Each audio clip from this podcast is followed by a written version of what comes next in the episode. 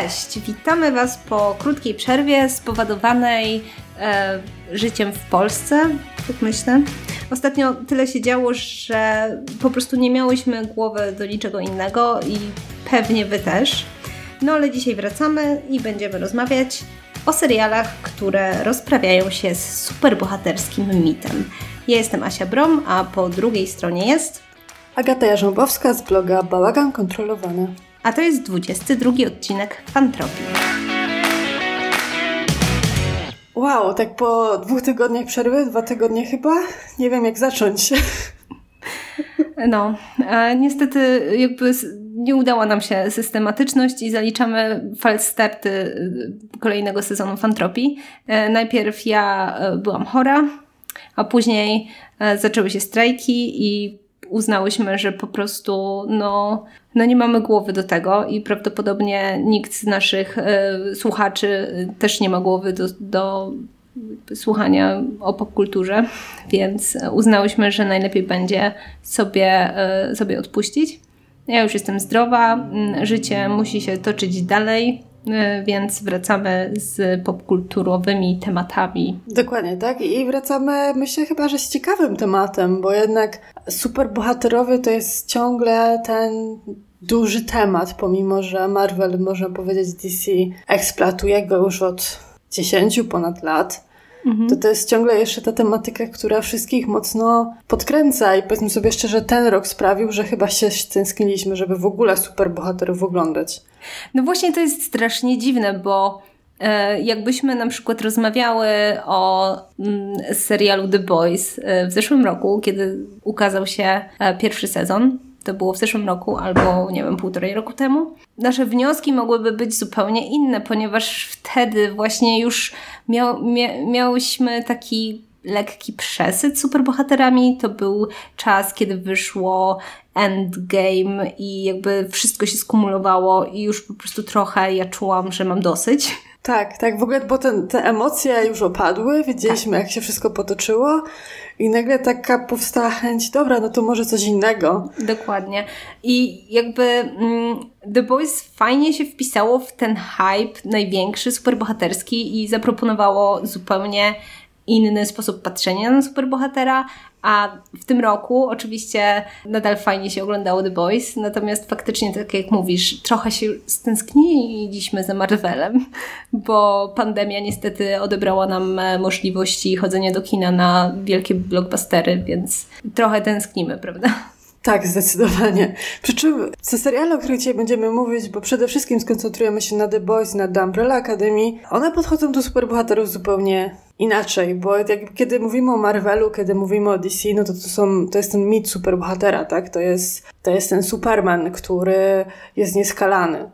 To jest ten Batman, to jest e, Kapitan Ameryka, który jest największym dobrem, to jest Iron Man, który jest tym bogaczem, który jednak finalnie robi wszystko, żeby być tym dobrym kolesiem, który podejmuje dobre decyzje. I ten super, mit super bohaterski w głowie, jaki mamy, to są właśnie te, ci bohaterowie, tak? Mają wielką moc, ale oni potrafią ją wykorzystać, tak jak to w Spider-Manie powtarzają, z wielką mocą idzie wielka odpowiedzialność, tak to szło?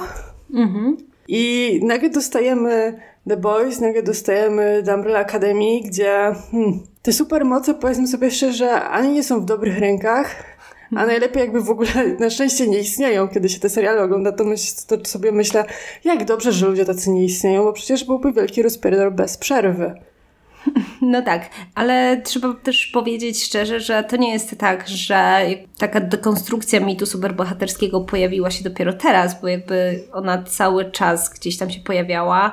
E, także w komiksach jakby e, trzeba pamiętać o tym, że w ogóle Marvel zawsze proponował na przykład takich bohaterów, którzy mieli trochę więcej odcieni szarości niż na przykład na początku przynajmniej bohaterowie DC, którzy zawsze mi się wydawali tacy bardziej konserwatywni, jeśli chodzi o taki podział na dobro i zło. Jakby Mówię tutaj trochę o historii wydawnictw komiksowych. Marvel jako pierwszy zaproponował takiego bohatera, który jest troszeczkę trochę ambiwalentny. No i mamy na przykład, y, nie wiem, X-Menów chociażby, zbiór bohaterów, y, którzy przecież nie są idealni, prawda? I jakby oni z jednej strony bronią, tak, ludzkość przed y, zagrożeniami, tak, ale z drugiej strony właściwie głównym wątkiem jest ich jakby walka o akceptację i, i jakby czasami jest tak, że głównymi wrogami jest po prostu społeczeństwo, które ich nie akceptuje, więc tutaj jakby mieliśmy już taką problematykę czy złożoność postaci superbohaterskich. No ale jakby te seriale, które, które się teraz ukazują, czyli The Boys przede wszystkim i The Umbrella Academy, no faktycznie jakby wpisują się w ten największy superbohaterski hype, dlatego jakby się wyróżniają bardzo. Mm. Ale chciałabym też przypomnieć na przykład o serialu Misfits, który jest bardzo podobny, jeśli chodzi o podejście do superbohaterów i do tego, e, jakby to było, gdyby supermoce posiadały osoby, które zupełnie się nie nadają do tego. Więc e, nie wiem, widziałaś Misfits? Szukałam go ostatnio, ale go nie znalazłam, więc nie wiem, czy go nie ma na żadnej platformie, czy ja tak tak szukałam. Na pewno był, ale nie wiem, czy mo może, może jakby... E, natomiast na pewno w Misfits gra... E bo wiem, że y, po internetach mówią, że to jest dokładnie ta sama rola Robert Sheehan. Sheehan, no. Klaus. Tak. I Nathan. No tak. Nie jest to taka sama, ale jakby ma podobny vibe, także, także fajny smaczek dla jakby fanów e, Misfits na pewno. E, oglądać teraz e, The Umbrella Academy. Bo gdy mamy Umbrella Academy, no to też mamy troszkę ten vibe Marvelowy, jakby na zasadzie, że jest jakiś tam gość, który zbiera drużynę i ona będzie ratować świat, świat przed wielkim złem. Mhm. Mimo wszystko, pomimo, że to jest po prostu grupa totalnie dysfunkcyjna, no to tak ta grupa powstała z tą myślą. Natomiast Boysi to jest dla mnie po prostu totalne objawienie. Mhm. Bo to jednak dostajemy superbohaterów, którzy są częścią wielkiej korporacji, która tymi superbohaterami zarządza, która oni tam funkcjonują praktycznie jak aktorzy, jak gwiazdy pop, jak celebryci i to, że oni cokolwiek gdzieś robią w ogóle kontekście ratowania świata, to jest jedna wielka propaganda pod nakręcenie kolejnej reklamy, kolejnego filmu, kolejnej, kolejnego wywiadu itd., tak itd. Tak I to, jak to jest pokazane, cały czas mam w głowie, Jezus, tak, to by tak funkcjonowało, na 100% by powstała taka organizacja i do, dokładnie tak by to wyglądało. No tak, to, to jest właśnie chyba największa jakby siła serialu The Boys, że on faktycznie pokazuje najbardziej realistyczny scenariusz, e, jeśli chodzi o w ogóle posiadanie superbohaterów jakby w, w świecie i, i też jestem absolutnie przekonana, że dokładnie tak tak by to wyglądało i na pewno nie byłoby tak idealnie jak w komiksach, ponieważ z, oczywiście z wielką mocą wiąże się odpowiedzialność, ale także z wielką mocą wiąże się duża władza, a władza jakby deprawuje człowieka, więc tutaj E, i super człowieka także. Więc e, jakby tutaj e, wydaje mi się, że przedstawienie takiego wizerunku superbohaterów jest absolutnie adekwatne, jeśli chodzi o rzeczywistość. Jestem przekonana, że tak by to wyglądało. Korporacja WOT jest, mam wrażenie, że takim Disneyem, jakby Trochę tak. Uniwersum The Boys. Co jest śmieszne, ponieważ jak sobie człowiek uświadomi, że jakby bardzo wielka i zła korporacja Amazon produkuje serial, który, mm. który obraża i jakby krytykuje e, wielkie korporacje, więc tak, tak, tak to wygląda, ale w takim świecie żyjemy po prostu. Natomiast bardzo mnie um, ubawiło nie wiem, czy zwróciłaś uwagę, że platforma streamingowa e, korporacji WOT nazywa się WOT Plus. O Jezus, nie zwróciłam na to uwagi. tak. Ale w ogóle uwielbiam, na, mają na YouTubie całą serię różnych reklam właśnie z Homelanderem, ze Starlight, oni tam reklamują na przykład jakieś kremy, Mhm. Można sobie normalnie oglądać te reklamy, tak jakby funkcjonowały w telewizji i ta kampania promocyjna, jestem zachwycona. A widzisz, muszę, muszę zobaczyć, bo nie widziałam. Jakby ja nie potrzebuję, są takie seriale, co do których jestem absolutnie przekonana, że, jego, że je obejrzę. W związku z tym nie oglądam nawet, wiesz, różnych zajawek, czy trailerów, czy właśnie nie śledzę kampanii promocyjnych, ponieważ tak wiem, że, że zobaczę. To jak nie oglądaliście, to koniecznie to sprawdźcie, bo tam są normalne, faktyczne reklamy, tak jakby to wyglądało. Jest Tyra, która reklamuje jakiś krem na, na, na cerę, z, z tego typu rzeczy, tak jakby się oglądało normalne reklamy z aktorkami. Mhm. O, widzisz, bardzo, bardzo ciekawa sprawa. Natomiast The Boys e, oprócz tego, że krytykuje i obala mit superbohaterski, to w drugim sezonie też jakby bierze na tapet takie nasze współczesne bolączki, takie polityczne. Jezus, powiedzmy sobie szczerze, to jest taki pojazd po Trumpie i tym, jak on się zachowuje i co robi. Homelander to jest po prostu w drugim sezonie taka wielka karykatura Trumpa. I tak. tego się nie da nie zobaczyć. E, no tak, i jeszcze biorąc pod uwagę jego e, relację z e, Stormfront, czyli nową superbohaterką, którą mm. poznajemy w drugim sezonie, to już w ogóle totalnie wszystko zaczyna nam się, nam się układać. Ale to jest w ogóle, jestem zachwycona, bo Homelander, w ogóle jak ten, ta postać jest po, poprowadzona przez cały sezon, znaczy przez cały serial. Już pomijmy, że gra Anthony Starr, który jest hipnotyzujący ja po prostu go chcę obecnie w każdym serialu, bo gość ma po prostu, ma w sobie taką charyzmę, że gdy się pojawia na ekranie, to wszyscy inni aktorzy po prostu odpadają. Chyba tylko e, Urban, który gra Billego Butchera, jest w stanie mu dorównać charyzmą ekranową. Mm -hmm. Ale jak się pojawia Antoni Starego Homelander, to po prostu cała, cała reszta jest po prostu zbędnym tłem, które gdzieś się panoszy. Ale to, jak on się w ogóle rozkręca w serialu, na zasadzie te pierwsze odcinki, to on jest pokazany jako taki właśnie kapitan Ameryka mhm. i nie pada żadne złe słowo pod jego adresem, po czym ty widzisz po prostu w grze Antonego Stara, że ten gość coś gdzieś ma w tym spojrzeniu, w tym i po prostu czeka się tylko, aż coś się stanie. Jak mhm. zaczyna się dziać, to człowiek mimo wszystko, że na to czekał, to nie jest na to gotowy.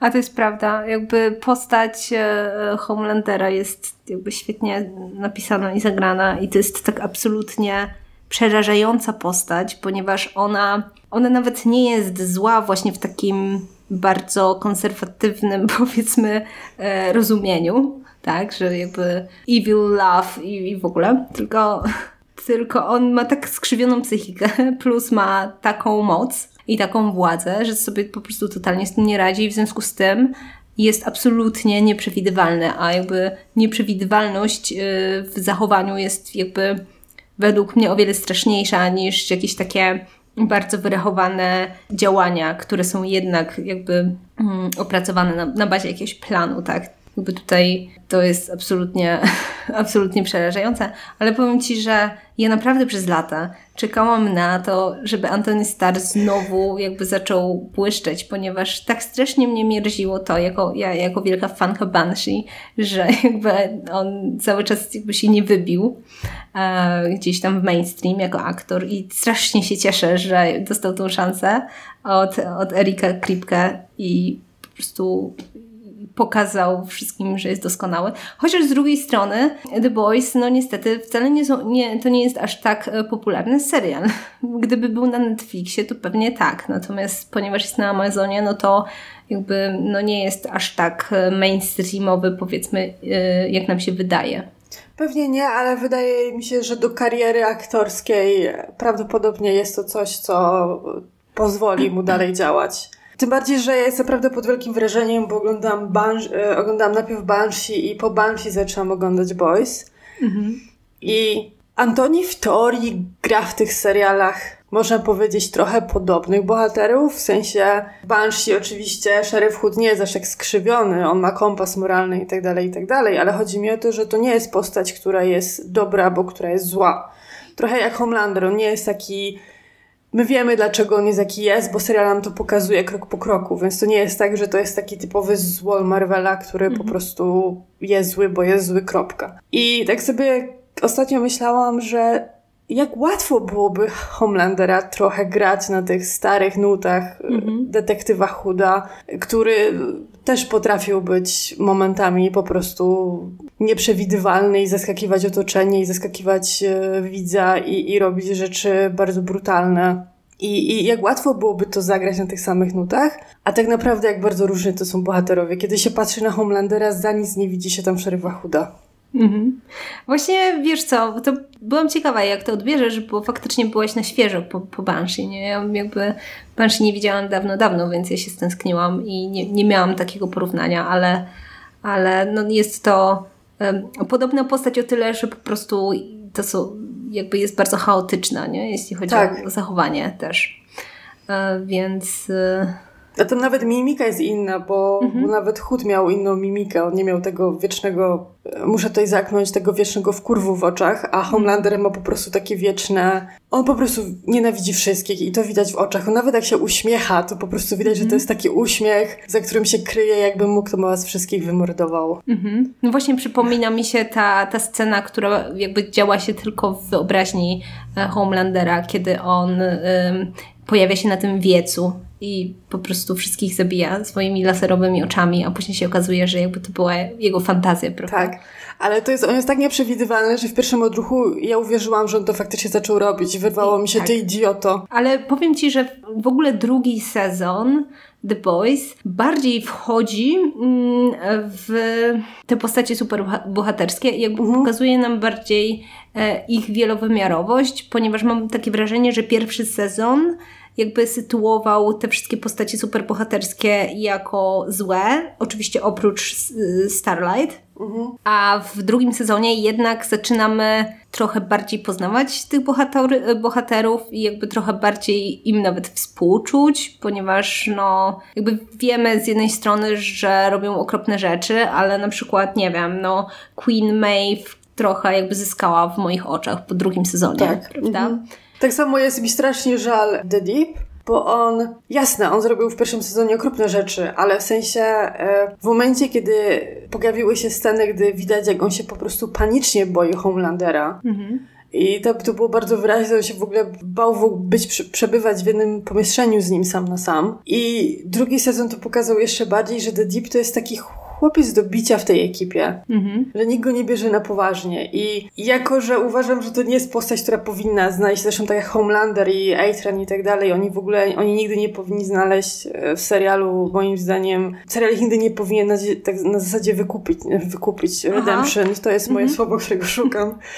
Tak. E, e, oni nigdy nie powinni znaleźć tego wybaczenia i u mhm. widza, i u innych bohaterów. Tak równocześnie jest mi właśnie strasznie żal The Deep, bo zastanawiam się, że może on by był zupełnie inny, gdyby cała reszta nim tak nie pogardzała. Mhm. A tak to on po prostu znajdował słabszych od siebie i, i pogardzał nimi tak, jak pogardzano nim. I to jest takie... Ci bohaterowie się okazali w drugim sezonie strasznie złożeni i to jest fantastyczne. Znaczy tak, ja...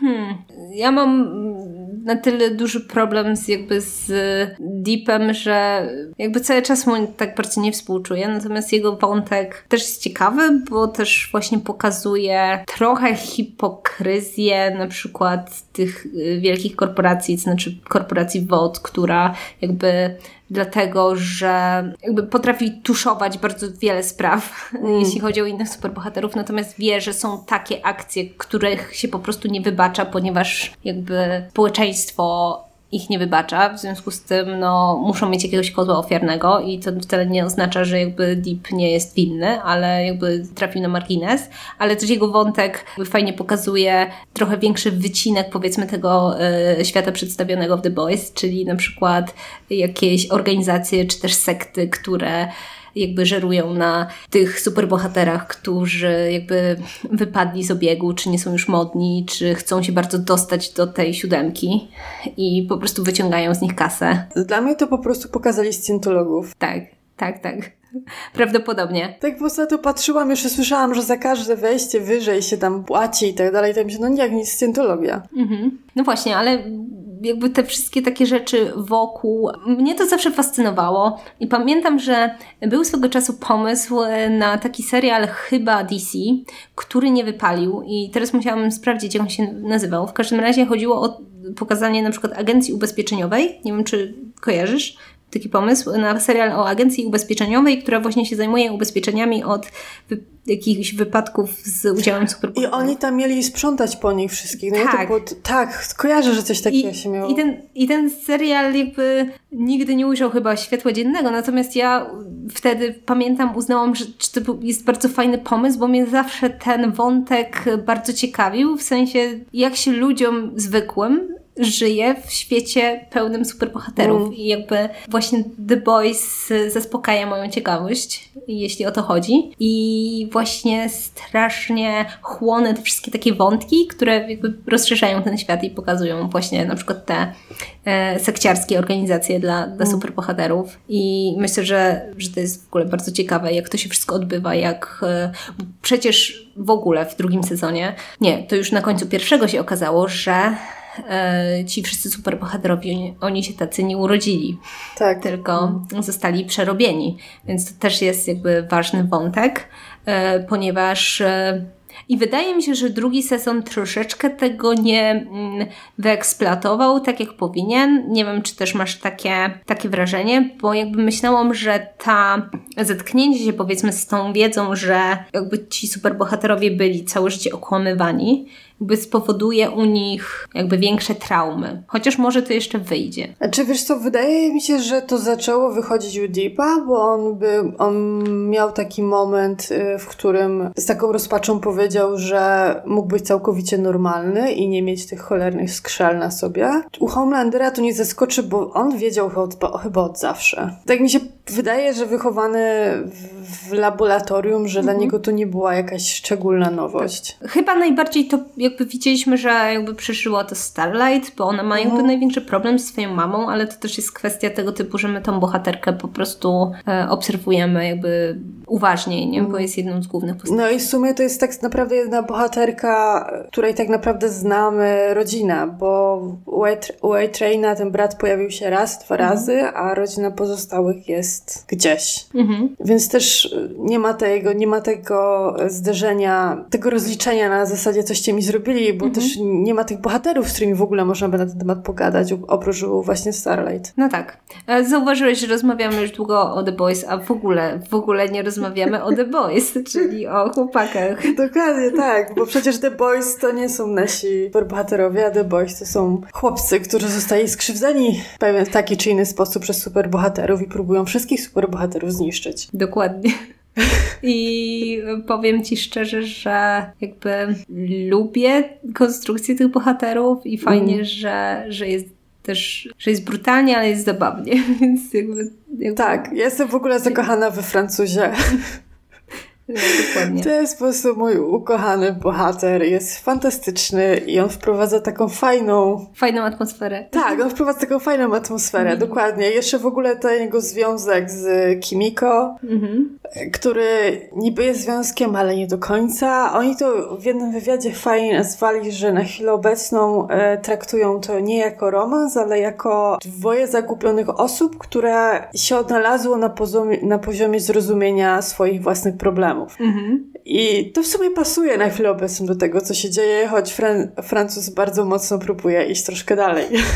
Ale wiesz co, fajnie, że jakby też y, po pierwsze w drugim sezonie dostaliśmy pogłębienie superbohaterów, jeśli chodzi o postacie, ale też dostaliśmy trochę więcej backstory właśnie naszych chłopaków, więc mhm. jakby byliśmy w stanie lepiej poznać na przykład Kimiko i ona też bardzo dużo jakby zyskała w moich oczach, no bo ona była taką bardzo skrytą i tajemniczą bohaterką w pierwszym sezonie, a tutaj jakby zaczęła mieć taką ludzką twarz, prawda? Bardziej. Tak, to prawda. I no i w końcu wiedzą jak się z nią porozumiewać, co też mhm. daje bardzo dużo, no bo wcześniej niestety mogliśmy się bardziej domyśleć, co ona myśli, niż niż mieliśmy jakikolwiek w ogóle przejaw e, jej wypowiedzi, a tutaj jednak już powstaje to, że ona się trochę uczy angielskiego, powstaje ten język migowy, mhm. którego uczy się Francuz, więc nareszcie mamy z nią jakieś rozmowy. No i dużo mhm. rozmawia też z bratem, co w ogóle było mhm. fantastyczne, bo można było się o niej dowiedzieć w końcu czegoś. No właśnie. Wydaje mi się, że cały czas, y, y, bo tak, mieliśmy trochę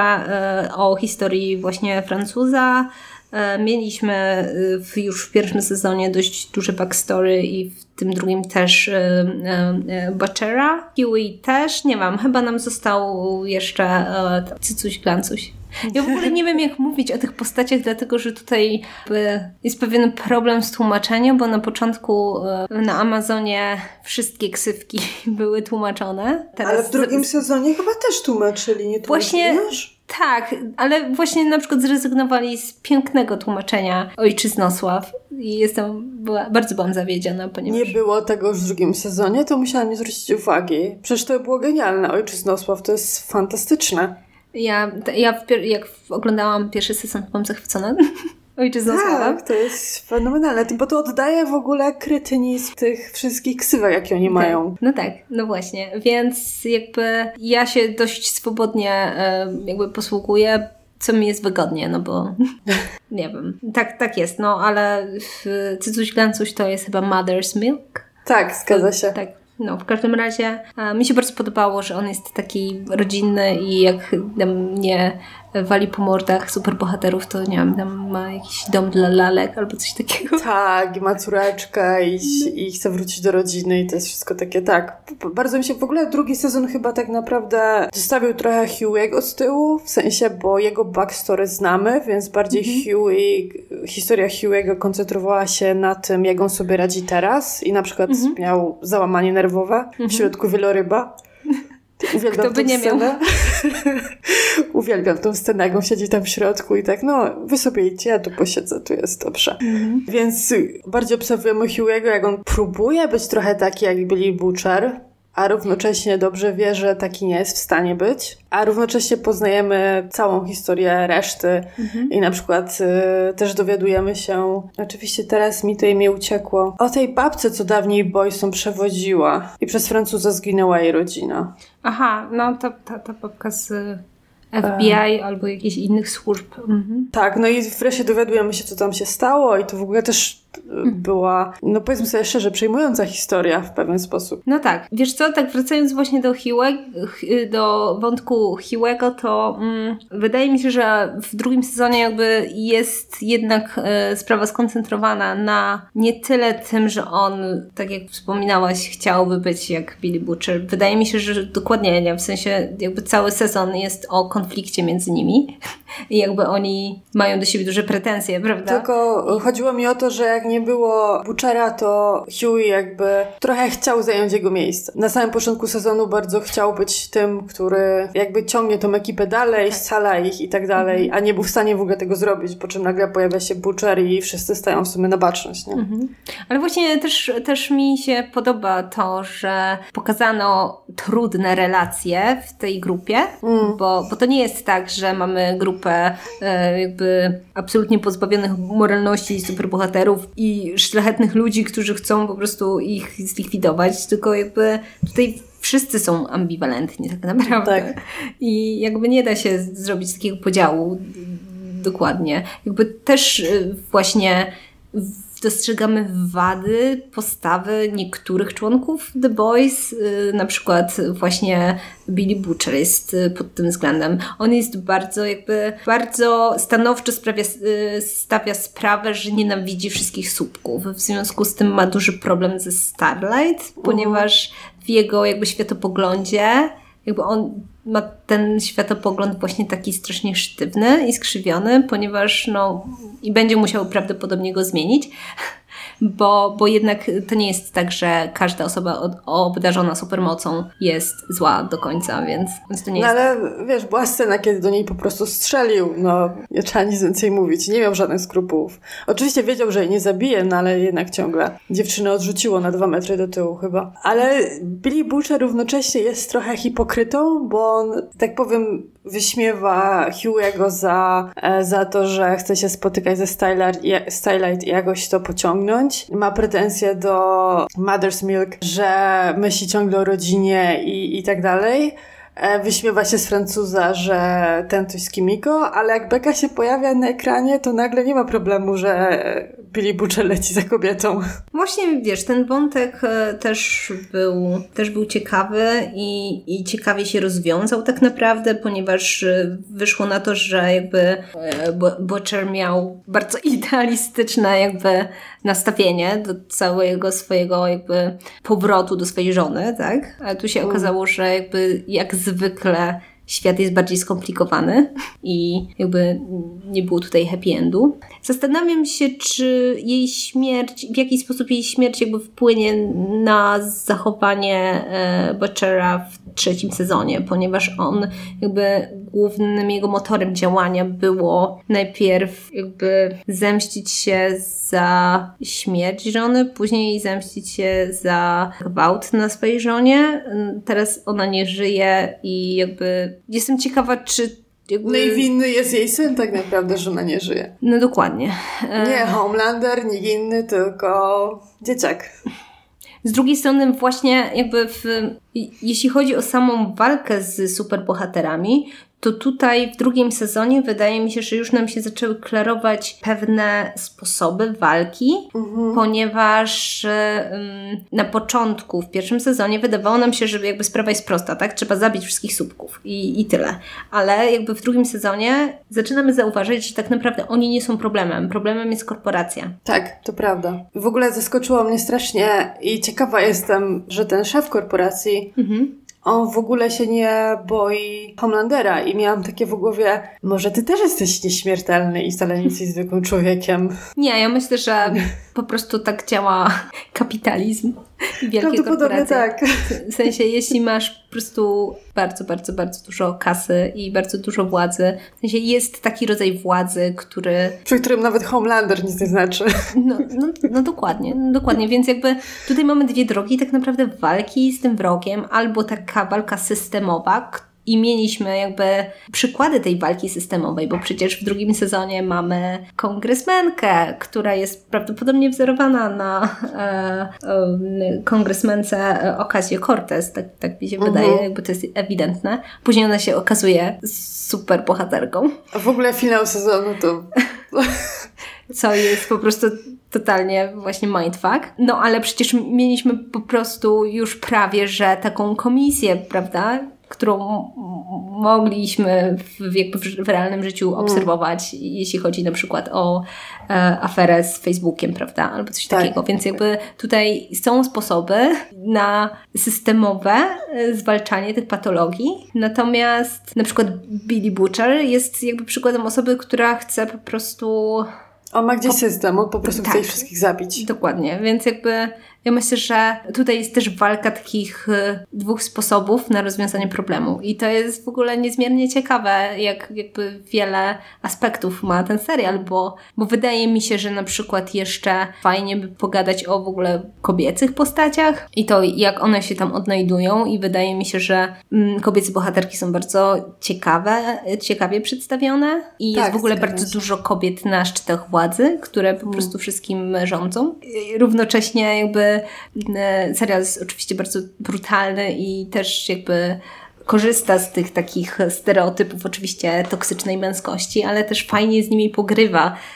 Na przykład właśnie z tym, e, nie wiem, z Mother's Milk, tak, który tam ma jakieś tam lalki albo coś takiego, albo nie wiem, była taka piękna scena, gdzie ci mafiozi z Rosji, czy tam skądś, rozmawiali o Hamiltonie i w ogóle o e, tak. swoich ulubionych muzykalach, jak tam przyszła Kimiko, żeby ich wszystkich rozwalić, także to są takie w ogóle tak. smaczki. Ale żeby nie było, że tylko serial pogrywa z toksyczną męskością, bo także z toksyczną kobiecością. Na mhm. przykład Stilwell przecież trzymała Homelandera w e, kieszeni tylko dlatego, że pozwalała mu na pewne... Mówisz o Stormfront? Nie Stormfront, tylko Stilwell. Pierwszy w sezonie zabił Homelander na sam koniec. Ona Okej, była jakby dobra, no, menedżerką. ona się Ma Madeline chyba nazywa? Madeleine Stilwell, tak. E, I ona przecież Homelandera trzyma w rydzach dzięki pewnej obietnicy spełnienia dziwnych fantazji Homelandera. I to jest takie typowo zagranie takiej toksycznej kobiecości. Znasz e, fantazję mężczyzny i to po prostu wykorzystujesz po to, żeby nim sterować. I to był dokładny przykład tego. Mhm. Wiesz co, ja jestem, jakby jestem bardzo, bardzo ciekawa trzeciego sezonu. Mam nadzieję, że będzie równie dobry, bo bałam się, że ten drugi sezon może jakby nie, nie sprostać oczekiwaniom, ale świetnie mi się go oglądało. Nawet nie wiem, który mi się bardziej podobał, pierwszy czy drugi. E, Jakby oba są fajne i w ogóle strasznie się cieszę, ponieważ jakby twórcą tego serialu jest Eric Kripke, więc jakby cieszę się, że i mam nadzieję, że przynajmniej do piątego sezonu The Boys będą świetni i, i To jak Supernatural. Dokładnie, bo jakby Eric Kripke jest twórcą Supernatural mm, i głównym showrunnerem do piątego sezonu, więc Ale tutaj widać dokładnie jego rękę, choćby w doborze obsady. Bo każdy jest dobrany dobrze. Tam nie ma aktora, który nie pasuje do roli, który nie nadąża za innymi aktorami. To jest dokładnie to wrażenie, które miałam, gdy oglądałam Supernatural, że wszyscy pasują No i jest do Bobby. tego, co robią. To tak, i jest widać. Bobby. I w ogóle się, się uśmiałam, bo ja dawno temu oglądałam wszystkie CSI możliwe, więc mieliśmy na pewno dwóch aktorów CSI. Jedna była Madeleine właśnie Stilwell, ona CSI w Las Vegas Mhm. przez wszystkie sezony chyba grała. Jeszcze był jeden aktor, ale teraz oczywiście nie pamiętam jak się nazywa, ale on miał taką małą rulkę, pojawił się może Mhm. na dwie sceny. No i w trzecim sezonie ma się pojawić Jensen Ackles, więc Tak. jakby Eric Kripke pamięta o starych znajomych, także fajnie. I będzie miał ciekawy akcent. Nie wiem, czy słuchałaś to, co ci wysłałam. Y, Jest taka zapowiedź Boysów właśnie robiona na takiej zasadzie trochę reklamy, już nie pamiętam czego, chyba bezpieczeństwa, na zasadzie, że tam dbamy o was, nie bójcie się i tak dalej. I na sam koniec pojawia się króciutkie nagranie z Jensenem właśnie w roli, już w roli, bez stroju i tak dalej, ale takie jakby z ręki na zasadzie, że on jako ten super bohater nagrywa wiadomość do ludu i ma tam bardzo ciekawy akcent. Ja, ja oczywiście nie jestem w stanie powiedzieć e, z którego, ale z, tak rzućmy na przykład, nie wiem, że ma taki typowy teksański akcent. Okej. Czyli E, tak totalnie mówi jak nie on, Jak nie Dean. jak nie Dean. Właśnie. To jest już dobrym znakiem. No właśnie, bo ja się strasznie zastanawiałam, czy jakby oni będą w stanie zejść z jakby mm, z tych wyćwiczonych ról, które grali już 15 lat i zagrać coś innego, więc... A czy wiesz, to było, to było 15 sekund, więc... Ale mam nadzieję, że tak, że, że Jensen pokaże, że może grać całkowicie. Znaczy on w sumie trochę pokazał, że może grać nie do końca dobrych, bo przecież grywał i opętanego i tak dalej, no ale jednak to nie może być Dean opętany przez demona, tylko to musi być całkowicie nowa, wyrachowana, zła postać, więc jestem ciekawa. No chyba, że po, poznamy więcej jakby pozytywnych superbohaterów. Może by się, może by się przydało, tak dla równowagi. Dobra, musimy porozmawiać jeszcze o, myślę, o Stormfront, dlatego, że to była nowa bohaterka, która się okazała, e, okazała właśnie starą nazistką. Tak. Tak, ale jej wątek znowu był poprowadzony fenomenalnie, bo ona wyszła jak taka super biegła we wszystkim celebrytka, nowe pokolenie, tutaj Tak. na żywo oczywiście. Pierwsze co ją widzimy, to ona chyba w ogóle robi relacje na żywo na Instagramie, czy na czymś Instagramopodobnym. I potem, gdy właśnie się dowiadujemy, że ona ma 100 lat albo coś w tym stylu i była nazistką i, i uczestniczyła w ogóle w całego powstaniu, w całej tej eksperymencie i była jedną z pierwszych, którą, którą stworzono, to, to, to jest dla mnie... W ogóle bardzo mnie zaskoczyło, jak się, jakby się potoczyła historia tej postaci, bo ona na początku, ja myślałam, że ona będzie właśnie taką, wiesz, świetną, pozytywną postacią, która zerwie po prostu całą tą hipokryzję w ogóle te, tej całej korporacji w Tak. ogóle. I a na końcu okazała się po prostu najgorsza z nich wszystkich, a dzięki temu dostaliśmy y, piękną scenę y, naszych superbohaterek, które rozprawiają się z faszyzmem w bardzo brutalny sposób. To jest takie cudowne, jak boysi nasi stoją w tyle, podnoszą się z trawy, nie wiedzą co mają robić, a one kopią tyłek Stormfront. I dziewczyny naprawdę y, dają radę, prawda? Tam Tak. był taki tekst.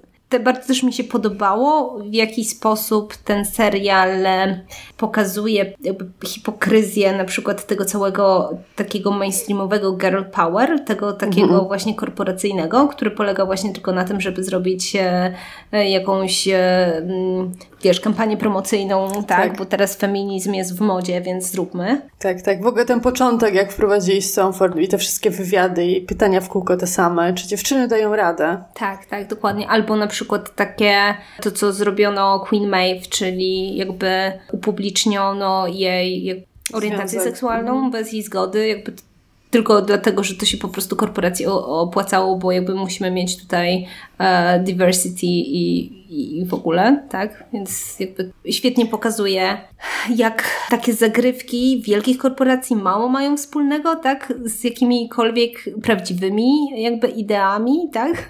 A tak. jak są to tylko wykalkulowane po prostu działania na mm. to, żeby jakby zdobyć więcej kasy, a ten, y, ta końcowa scena właśnie z bohaterkami, które faktycznie rozprawiają się y, ze Stormfront było, była po prostu świetna, ponieważ ona jakby była brutalna i ta brutalność była w jakiś sposób bardzo, bardzo ożywcza. Nie wiem, czy nie wiem, czy wiesz o co mi chodzi, bo jakby tak. Jak, cały czas jest tak, że jeśli nawet jak pokazujemy superbohaterki, tak, w filmach superbohaterskich i one robią fajne rzeczy, jest girl power i w ogóle się cieszymy, to one muszą wyglądać ładnie i nawet jak się biją, to to musi mieć jakiś wdzięk i po, powab. Natomiast tak, a one scena, były tam... gdzie one po prostu glanują tą tą, wiesz... Tą to była po prostu taka scena, jaką zawsze widzieliśmy w filmach mhm. gangsterskich, gdzie stoi trzech facetów tak. nad gościem, której się trzeba rozprawić i go po prostu kopią z każdej strony. I ta scena dokładnie tak wyglądała i to było fenomenalne. Dokładnie. I to jeszcze było taka mm, jakby przemoc ponad podziałami. Bo przecież te wszystkie bohaterki, no jakby uczestniczące w tej akcji, nie są żadnymi psiopsiłkami, tak? Dokładnie. I w ogóle, że trzymamy się razem dziewczyny, tylko one jakby mają zupełnie inne osobowości, nawet się nie muszą lubić, ale jakby wiedzą, że jak trzeba skopać tyłek faszystom, to, to trzeba to zrobić razem. I kurde, to jest tak samo jak po prostu teraz w Polsce. Ale tak. chciałam jeszcze na chwilę wrócić do e, Stormfront, bo ona mi się wydawała na samym początku fantastyczną przewagą dla Homelandera, bo jako bohaterka, ale w ogóle nawet nie tyle kobieta, co w ogóle jako postać, była mhm. chyba jedyną postacią, która miała moce, które, z którymi mogła się Homelandera wcale aż tak nie bać. Mhm. Bo ona tak jak on potrafiła się unosić, yy, jej pioruny, powiedzmy sobie szczerze, dużo potrafiły zrobić, więc oni spokojnie mogli ze sobą walczyć na śmierć i życie i mieć dość wyrównane szanse. I to, że oni w pewnym momencie się sprzymierzyli, to to było po prostu takie aż mi przeszły ciarki po plecach, bo sobie pomyślałam, że to już jest po prostu, to już jest koniec. Gdy takie mhm. dwie osoby nagle się dogadują, znajdują wspólny język i, i, i są u takiej władzy i mają jeszcze tak, bo Stoneford jest po prostu idealną populistką, mhm. a Homelander chce tylko, żeby go, kocha, żeby go wszyscy kochali, więc mhm. tak naprawdę jest równie dobrym populistą jak ona. Znaczy, Trochę stracił niestety w drugim sezonie w oczach ludzi, ale no o to chodzi. On powie, co trzeba powiedzieć i go nie obchodzi, że tydzień temu mówił co innego. Mhm. I gdy mamy tak potężne postacie, to w pewnym momencie zastanawia się, no ale co ci inni bohaterowie mogą zrobić? No tak, to prawda. Y, faktycznie ten duet był absolutnie niebezpieczny, bo on się trochę uzupełniał i, i na szczęście jakby y, Homelander cały czas sobie musi sam poradzić ale jestem po prostu ogromnie ciekawa, jak to się wszystko będzie układać w kolejnych sezonach, bo jakby, jakby ścieżki bohaterów są absolutnie jakby zagmatwane i tak naprawdę nigdy nie wiadomo, ktoś z kim się sprzymierzy, żeby coś osiągnąć. Bo ponieważ jakby bohaterowie y, zawsze y, jakby usilnie chcą zrealizować swoje cele, to tak naprawdę czasami nawet jakby już nieważne z kim, prawda? Więc być może po prostu zobaczymy jeszcze jakichś superbohaterów, którzy, nie wiem, być może się okaże, że ścieżki samego Homelandera z The Boys się skrzyżują, ponieważ będą mieli chwilowo wspólnego wroga, jakim jest na przykład korporacja WOT. I jakby też ten stosunek do korporacji Homelandera też jest y, ciekawą kwestią i on się też zmienia, prawda? Bo on miał taki moment, kiedy on, y, kiedy jemu się wydawało, że rządzi tam, prawda? Tak, tak. A potem nagle odkrył, mhm. że jest w sumie niesamowicie potężny, ale tak naprawdę musi iść wszędzie, gdzie mu mówią i nie ma nic do gadania. To też było bardzo, bardzo żywcze, a równocześnie właśnie ciekawa jestem, czy on jest w stanie żyć jakby na swoją własną rękę, bo jednak on chyba jest postacią, która całe życie była sterowana, tak? Mhm. I, I on nigdy chyba nie podejmował. Wszystkie decyzje, które on podejmuje samodzielnie są złymi decyzjami. Po prostu. No tak. więc, to, więc ciekawa jestem, jak to się potoczy.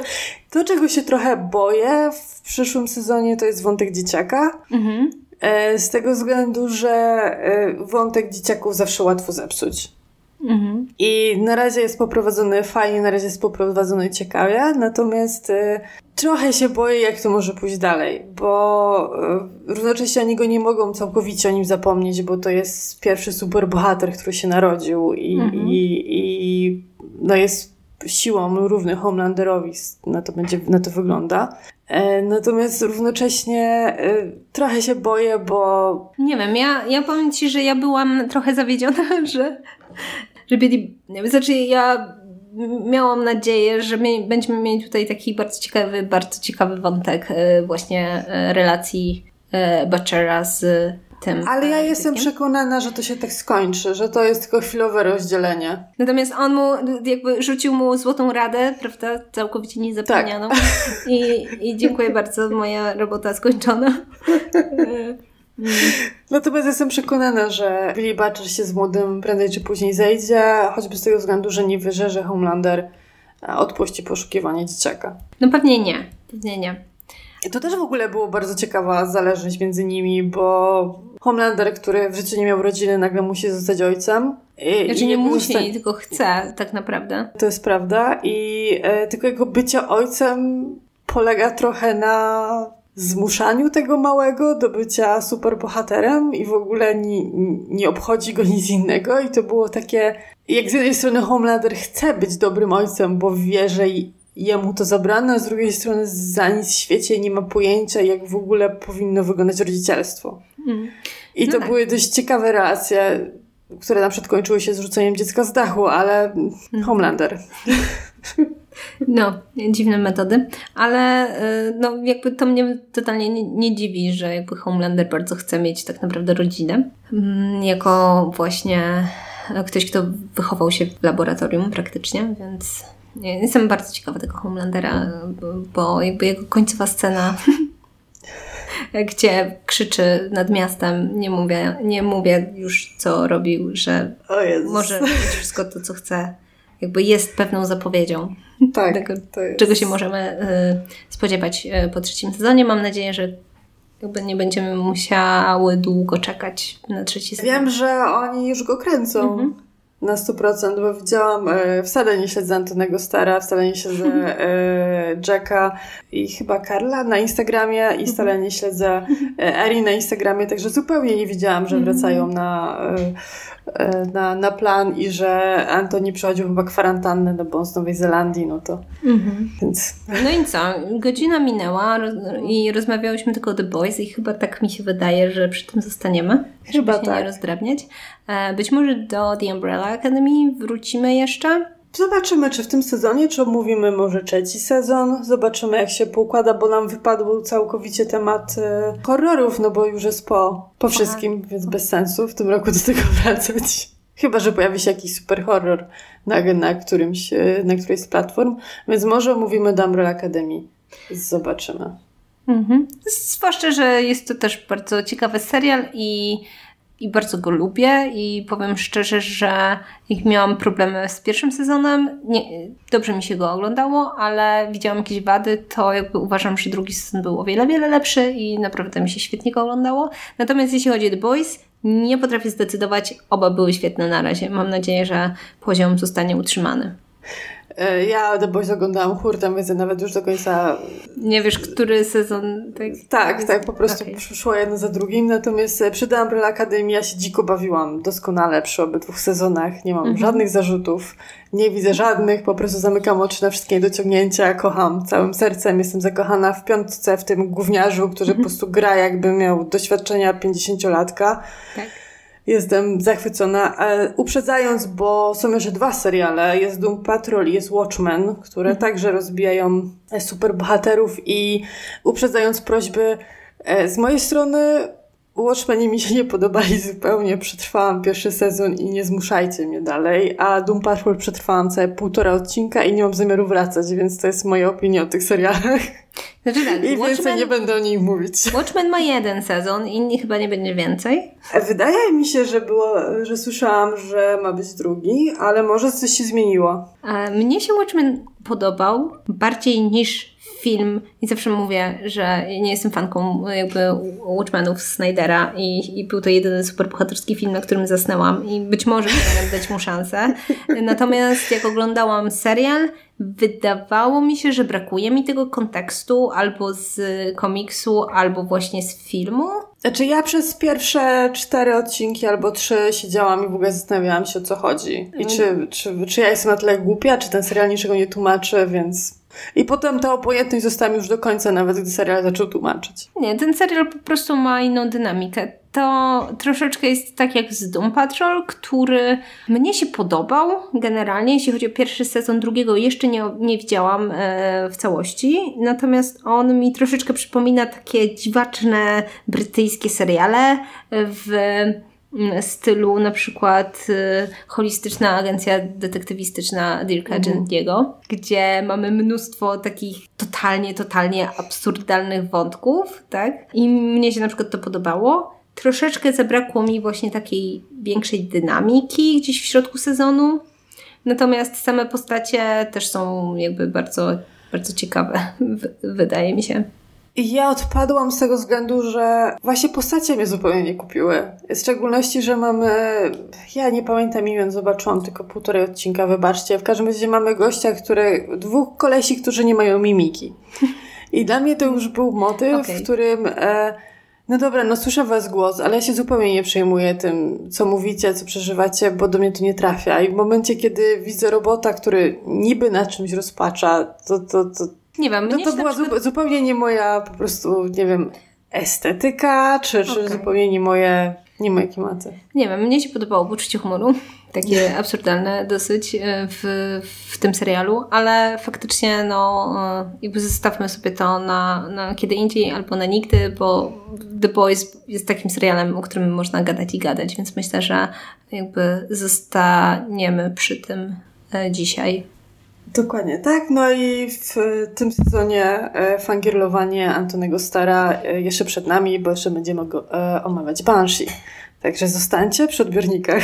Na, na pewno będziemy wracać jeszcze do The Boys w kontekście pewnie rozmów o Banshee, bo to są podobne seriale, jeśli chodzi o klimat.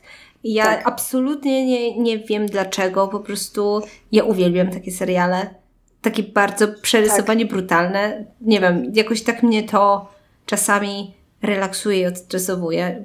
potrzebuję takiego jakiegoś wentylka po prostu, żeby sobie czasami taki serial obejrzeć i dlatego Banshee jest chyba jednym z moich ulubionych seriali. Cieszę się, że Ci się podobał i nie mogę się doczekać, kiedy będziemy o nim gadać. Więc to tyle na dziś od nas. E, miało być rozmontowanie mitu superbohaterskiego, więc rozmontowałyśmy go na przykładzie The Boys. Chyba się bardziej nawet zachwycając The Boys niż zastanawiając się nad samym mitem, ale jeżeli lubicie ten serial, to myślę, że zachwycaliście się po prostu razem z nami. E, znaleźć nas możecie standardowo na Spotify, na iTunes, na YouTubie i na Ankorze i zapraszamy także na Facebooka, Instagrama, gdzie piszcie do nas. Dzięki i do usłyszenia niedługo. O ile nic... Yy, nie wybuchnie. Nie wybuchnie, dokładnie. Cześć. Cześć.